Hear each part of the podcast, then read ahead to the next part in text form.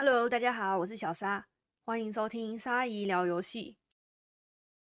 我们在上集 EP 五讲区块链游戏和 NFT 的时候，提到一款区块链游戏叫做 X Infinity，就是在二零二一年打败王者荣耀的那款链游。很巧的是，近期它被骇客盗走价值六亿美金的以太币啊！这也是目前区块链游戏史上最大的攻击事件，马上就验证我们先前提到的区块链游戏可能会发生意想不到的风险啊！X Infinity 算是全球规模数一数二的区块链游戏啊！这么大的游戏都会发生这种被骇客窃取漏洞、盗取以太币的事件，所以对于规模比较小的区块链游戏，风险会更高啊！Q Q 想跟大家分享一件事情啊，我上礼拜去考机车驾照，没错，我到了这把年纪还不会骑车呀。那因为之后我想要搬到新北市去住，但是我工作的地点在台北市，所以就想说去学机车，这样无论是通勤还是到什么地方都比较方便一点啊。我就选了早上的时段去士林监理站那边考。现在新制有规定嘛，要听两个小时的安全讲习课。接着再进行笔试，笔试要八十五分以上才能继续入考。其实我笔试是前一天晚上去看考古题，一直不停的做，从原本的不及格到后来慢慢的只错个一两题，可以说是用身体去记忆那个考题啊。那后来正式上线笔试之后，我考九十八分，就只错一题啦。接着就是路考嘛，前面被大家认为很难的直线七秒，我非常的稳啊，直接皮舞一下就骑过去了。第二个是铁路平交道前面等，都蛮顺利的，就连大家认为是大魔王的直角转弯，我就是很顺的转过去。直到第六关叫做变换车道，那因为直角转弯后你要在右转才会到变换车道，所以我在右转切入变换车道的时候，我要再打左转的方向灯，我就要必须要同时做转弯加上回头看有没有车，加上打左转方向灯。结果我就一个重心不稳，脚就踩地了，还不小心踩了两次，就被监考官用广播说：“考试结束喽，请到前面拿回你的资料。”所以我的路考就死在这一关呐。但后来我去问主管跟同事，然后他们说，当年考驾照的时候没有这么复杂，好像只要直线七秒加一个也不是直角的转弯就过了，非常的容易啊。哪像现在要听个两小时的讲习，还要考一个什么变换车道，还有两段式转弯呐！而且我后来还去看了板桥监理站的考试影片，发现板桥监理站的变换车道没有像士林那么短啊。不过没关系，从哪里跌倒就从哪里站起来，所以我下礼拜还要再考一次驾照，希望第二次能过啦。如果没过的话，我看我还是不要骑车好了。好了，闲聊一下，让我们切入本集正题吧。本集的主题什么都不会，如何进游戏业？从游戏评测锻炼气化能力，是一个全新的系列。前面五集我们都在聊台湾游戏业的现状和未来趋势嘛。那 EP 六到 EP 十，我打算做一系列游戏业工作内容和基础知识的介绍。新系列首先来谈游戏评测的重要性。会先选这个主题呢，是因为之前在游戏业群的 Discord。这应该是台湾目前最大的游戏业界人 DC 群吧。有一位想转行进游戏业的朋友，想走营运路线，在频道里询问大家的建议。当时他说，有时候会跟朋友讨论游戏的平衡性，也会研究关卡机制。我给他的建议是，可以从游戏评测和营运 APN，APN 都是助理啦，可以从 APN 做起。发挥他的能力，做本来就擅长、喜欢的事情，也能比较长久一点。会这么说，是因为想进游戏业的新人，或原本是不同行业想要转行的人，可能会到巴哈、脸书社团或是一些网站去询问，说什么都不会的人想进游戏业能做什么？大概啊，十个人会有十一个人回答说，从客服或 QA，QA 就是测试员做起。第十一个人是没有在游戏业的路人啊。我觉得这个回答是有些草率啦，一竿子打翻一船人的感觉啊。我个性比较鸡婆一点啊，会问清楚对方对游戏的兴趣在哪里，先了解一下他拥有的能力和特点，再去判断说除了客服和 QA 以外，对方有没有能赢过其他人的优势。在这边要给各位想入行的朋友强力的信心加持啊！大家不要忽略我们游戏玩家都拥有的基本能力，叫做评论一款游戏。举例来说，你跟朋友在聊天，可能会聊你或你们最近有玩的游戏嘛？来模仿一下男生的语气，哎，男生讲话好像都干来干去的，是不是？用字越脏，代表越熟，是吧？好，模仿一下，例如说，哎，我觉得传说对决没有英雄联盟好玩呢，还是用电脑操作比较顺手啊。你有没有玩过黑魂一啊？那个地图设计超猛哎，真的有个靠背站。原神到底算不算抄袭萨尔达？有的地方很像，但也有其他独特的玩法啊。类似这样的评论，进阶一点的话，有些人甚至能自己写攻略和心得，告诉其他玩家怎么破关、收集资源、游戏好玩的地方在哪里。哎，千万不要小看自己这些想法和行动啊，他们都能成为你踏进游戏业的养分。以下是专为想进游戏业但没有做过游戏的朋友们准备的粮食。虽然我们玩家平常都在做游戏评论的行为，但要怎么具体的把这些评论行为变成经验值，帮助自己进入游戏业啊？游戏评测要做的事情是系统化把游戏拆解后，加入自己的看法，整理成看得懂的文字叙述，呈现给其他人看。培养这样的能力很简单呐！来来来，同学们，沙老师开班授课时间开始喽！要倒水去厕所的同学们，快去快回啊！首先是入门篇。先挑一款自己有玩过的游戏，玩过的游戏会有一定程度的了解嘛？去拆解这个游戏的玩法，推动玩家继续游玩的循环，还有让玩家愿意付费的地方。我拿手边一个现成的资料来说好了，大家可以参考一下。例如，我之前有做过一款上市游戏的游戏评测，这个游戏叫做《拂晓的拾荒团》，是小萌科技代理的，后来收掉了。我先从它的玩法着手，玩法分为 PVE 和 PVP，就是单人的玩法跟多人竞技的玩法。它的主要 PVE 玩法是推关卡，关卡推到越后面可以获取更多的挂机资源。这些挂机资源呢，包含金钱、角色升级材料和用来制作料理的食材等等。游戏设计是每五关用战力卡住玩家推关的进度。让玩家游玩的节奏放慢。获取挂机资源后，玩家把这些资源投入培养角色，提升角色的等级之后，再去推关卡。用循环图画出来就是推关，然后一个箭头获取资源，一个箭头培养角色，一个箭头，最后回到推关，这样子的循环图。用说的可能比较难理解啦，没关系，Podcast 节目内容我都会上传到 YouTube 频道。会搭配一些图片跟字幕，看图会比较清楚一点啦。想截图的同学可以到 YouTube 频道看图文版，YouTube 是每周一的晚上八点会更新。刚说到拆解游戏嘛，在拆解游戏玩法的过程中，试着写下自己的分析看看。例如以上面的《拂晓的拾荒团》为例，游戏设计每五个关卡难度大幅提升，目的是要让玩家花多一点时间获取资源。强化自己的角色后再推关卡，借此让玩家停留在游戏中的时间久一点，就是所谓的留存呐。另外，游戏研发会特别关注的点在于游戏中的角色强化和养成上。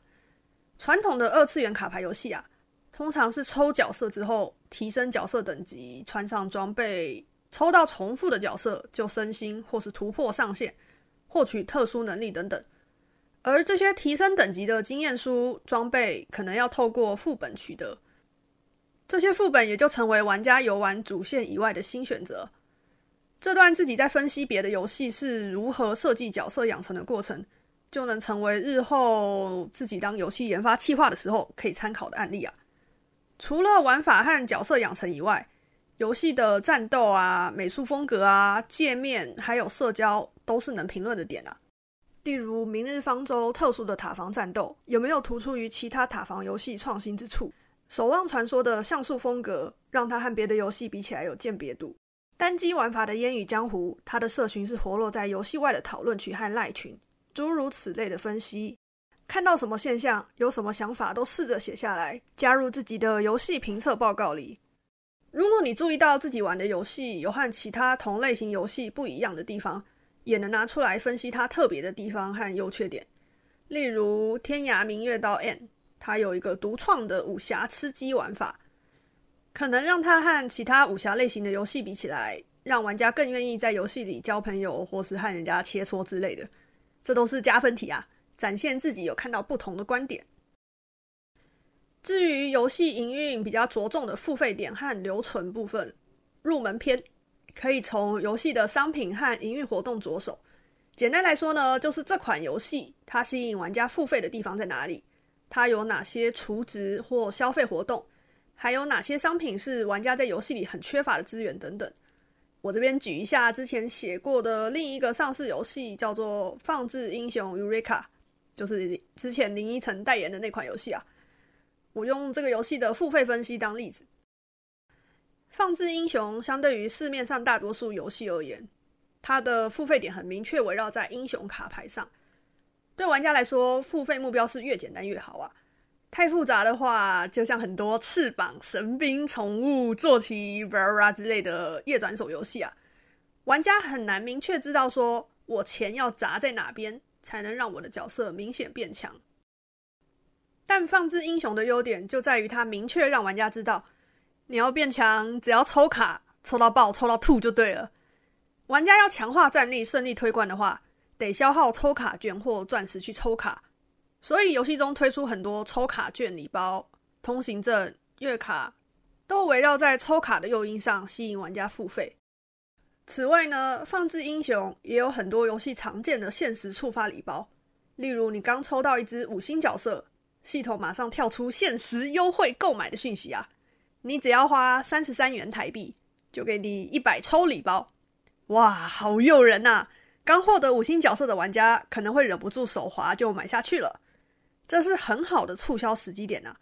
可能是你对这种营运手法的评论，哎，写下来就对了。进阶一点的话，可以观察营运活动和付费之间的关联，像放置英雄的营运活动，类似玩博弈游戏的快感，游戏给玩家很多资源，例如钻石。同时，也设计一些消费钻石的活动，鼓励玩家花钻石。达到活动条件后，再送玩家很多奖励，产生玩家储值后去抽卡，而且抽卡的声光效果很不错。然后抽卡拿到五星英雄嘛，接着达成活动条件，再获得更多资源作为奖励，让玩家产生我消费带来快感的感受，增进玩家下次还会储值的意愿。好，游戏评测大致上是这样。很多细节我就先省略啦，再讲下去可能本集要超时了。在自己写游戏评测、观察游戏并分析好坏的过程中啊，也会加强自己看游戏、写游戏企划，甚至是制作游戏的能力。即使我现在已经是主 PM 了，但我自己每周都还保持着这样的习惯啊。然后写完之后拿去跟同事、老板讨论，别人的观点也能启发自己的想法。我蛮建议想入行的朋友，你就从最近在玩的或是玩过的游戏开始写游戏评测。等熟悉这种分析模式后，可以去找排行榜前面热门的或讨论度很高的游戏来写，也能找朋友或是到 FB 社团啊、游戏讨论区贴出来跟人家讨论。在这边帮游戏业爆肝群的阿萨大推广一下 Discord，邀请连接我会放在这集的介绍里面。D.C 群里面很多大大级人物啊，也有很多在业界打滚的同伴们，可以彼此交流游戏制作或分享自己的看法等等。欢迎听众朋友们加入一起讨论哦。好啦，无情工商时间结束。面试游戏企划的时候，面试官最常问的一题就是：你最近有在玩什么游戏吗？可以简单跟我们介绍一下吗？很多人能秒答自己有玩的游戏啊。但很难具体的介绍自己在玩的这款游戏。经营游戏公司面试美术会带自己的创作集嘛？城市可以准备城市码或回答技术上的专业问题。而这一篇篇的游戏评测啊，就能成为各位面试游戏企划的作品集啊。面试官问最近有玩什么游戏的时候，你不只能讲出游戏名称，还能讲出你对这个游戏的观察，它的角色养成系统，怎么让玩家留在游戏里久一点。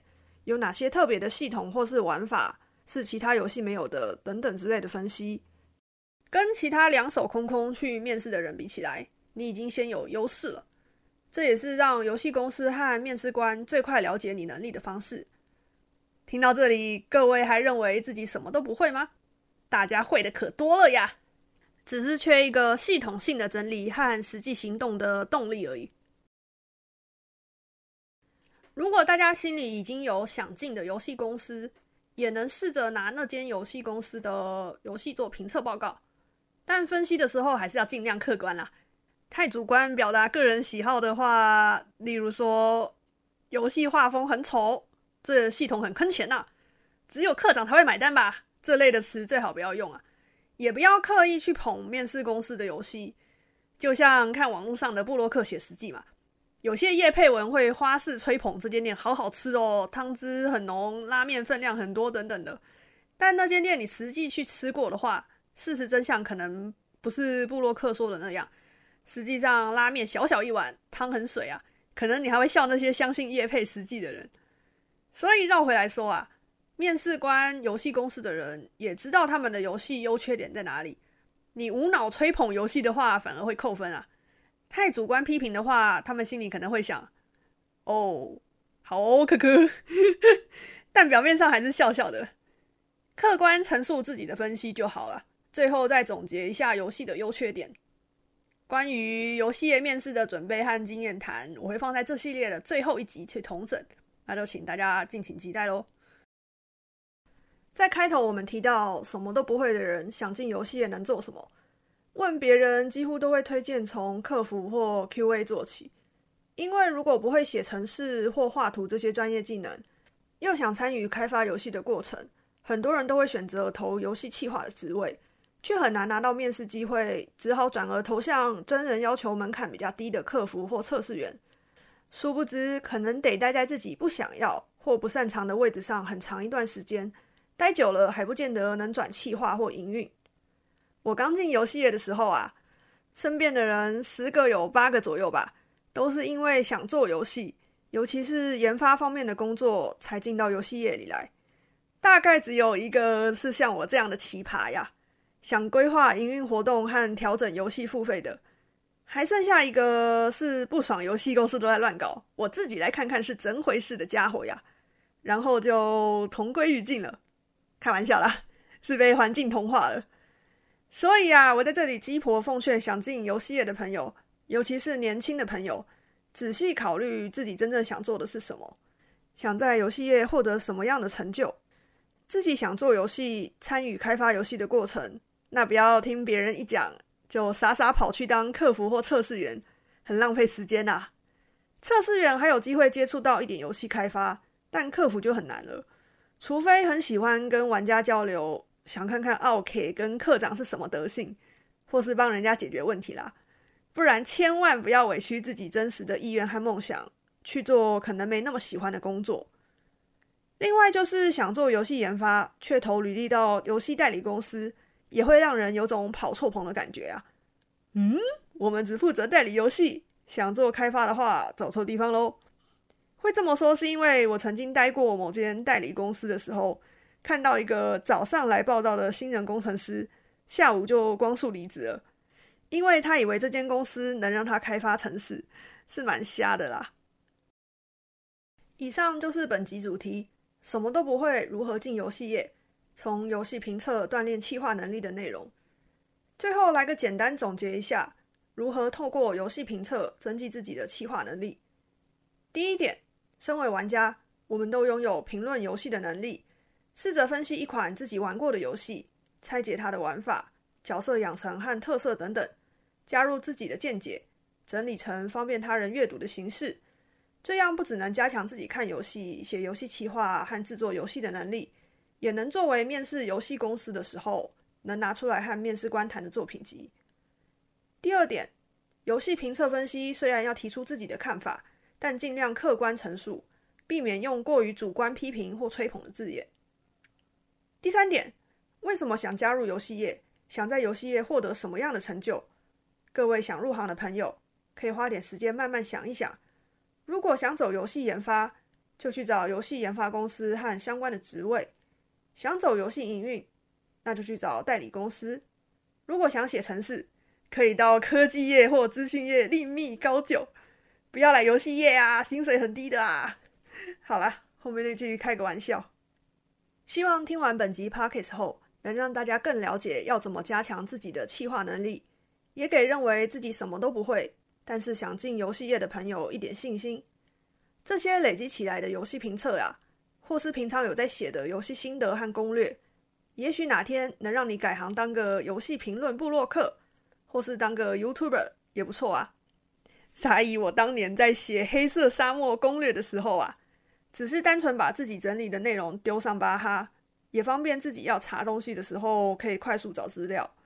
刚好那时候台版的《黑色沙漠》快出了，我玩的是日版，就写一些日版的生活攻略。所以，像是料理文的名词，我就一个一个翻成中文。没想到在巴哈上面获得还不错的回响啊！台版推出后，也间接帮到很多玩家。那因为有拍一些教学影片配合攻略文，现在 YouTube 频道还会有人来问我黑色沙漠的攻略。哎，我超没有脸跟他们说，其实本人已经弃坑多年了。后来我就把这些攻略影片。整理起来，去投履历到真艾比斯台湾分公司。真艾比斯就是黑色沙漠的韩国原厂。我记得当时是投行销企划吧，还是营运啊？我有点忘记。总之，真艾比斯的总经理还直接打电话给我。那时候接到电话，我的手超抖啊！哎，那是沙姨年轻时候的故事啊。我们留到游戏业面试那集再聊吧。本集的 Pockets 正题就到这边。以下是听众留言，第一位是趴带，他在 YouTube 第一集底下留言。第一集我们讲到为何中国免洗手游广告在台湾如此泛滥的原因。趴代表示，业者锁定的族群真的是轻度玩家，而且花钱就有爽感，对于成人来说很有吸引力。不过我从小就接触游戏，所以对于什么叫做游戏有自己的定义。无法被手游吸引，没错啊，我跟趴带一样是同路人啊。我也是从小就接触游戏的玩家。我们核心玩家要的游戏性、深度内容，这类夜转手比站立的手游很难达到啊。下一位也是 YouTube 的观众，这位是张欣雅，感谢他帮我们在 EP 五留下时间轴，帮助大家可以更方便跳转到自己想了解的内容啊。下一位是李小仓。就是点名 EP 五主题，想看我从游戏营运角度去看 NFT 和 GameFi 的分析。李小仓表示，解释的简单清楚明了，身为一个在币圈打滚的韭菜，也无法再解释的比你好了。这集听下来，感觉 NFT 加游戏还有很长的要走，现在都是各种神鬼乱舞。我觉得是这样啊，很多新东西前期都是拓荒期啊。像是副本刚出的时候，前期要有一群人去拓荒，找出适合的打法，后面的人就会跟着前面拓荒组的脚步行动。NFT 和区块链游戏也是这样啊。等之后出了一款经济体系和营运稳定、玩家数也够的大作奠定基础的话，往后的区块链游戏就能用这个大作为原型去开发。最后一位就是我们忠实观众法米法米，法米法米表示大家都认真留言。我的乐色话被提出来有点害羞，不会啦。如果你哪天留营养的话，我反而会觉得哪里不对劲吧。好啦，那本集的 p o c k e t 内容就到这边。如果有任何问题或想法想和大家分享的话，可以利用 Apple 的评论区留言，记得给颗五星哦，我会开心一整天的。或是用 YouTube 收听的朋友，欢迎在频道下方留言。p o c k e t 是每周日的晚上八点左右更新。YouTube 的图文字幕版是每周一晚上八点上架，大家可以参考一下。是说我最近在考虑要不要预国定假日的时候，Parkes 就顺延啦。我也想放假呀，而且工作开始忙了，最近是有点分身乏术，翻译成白话文就是懒啦。再看看好了。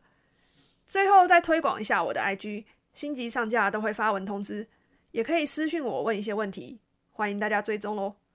最后，非常感谢大家的收听，我们下集再会喽，啵啵。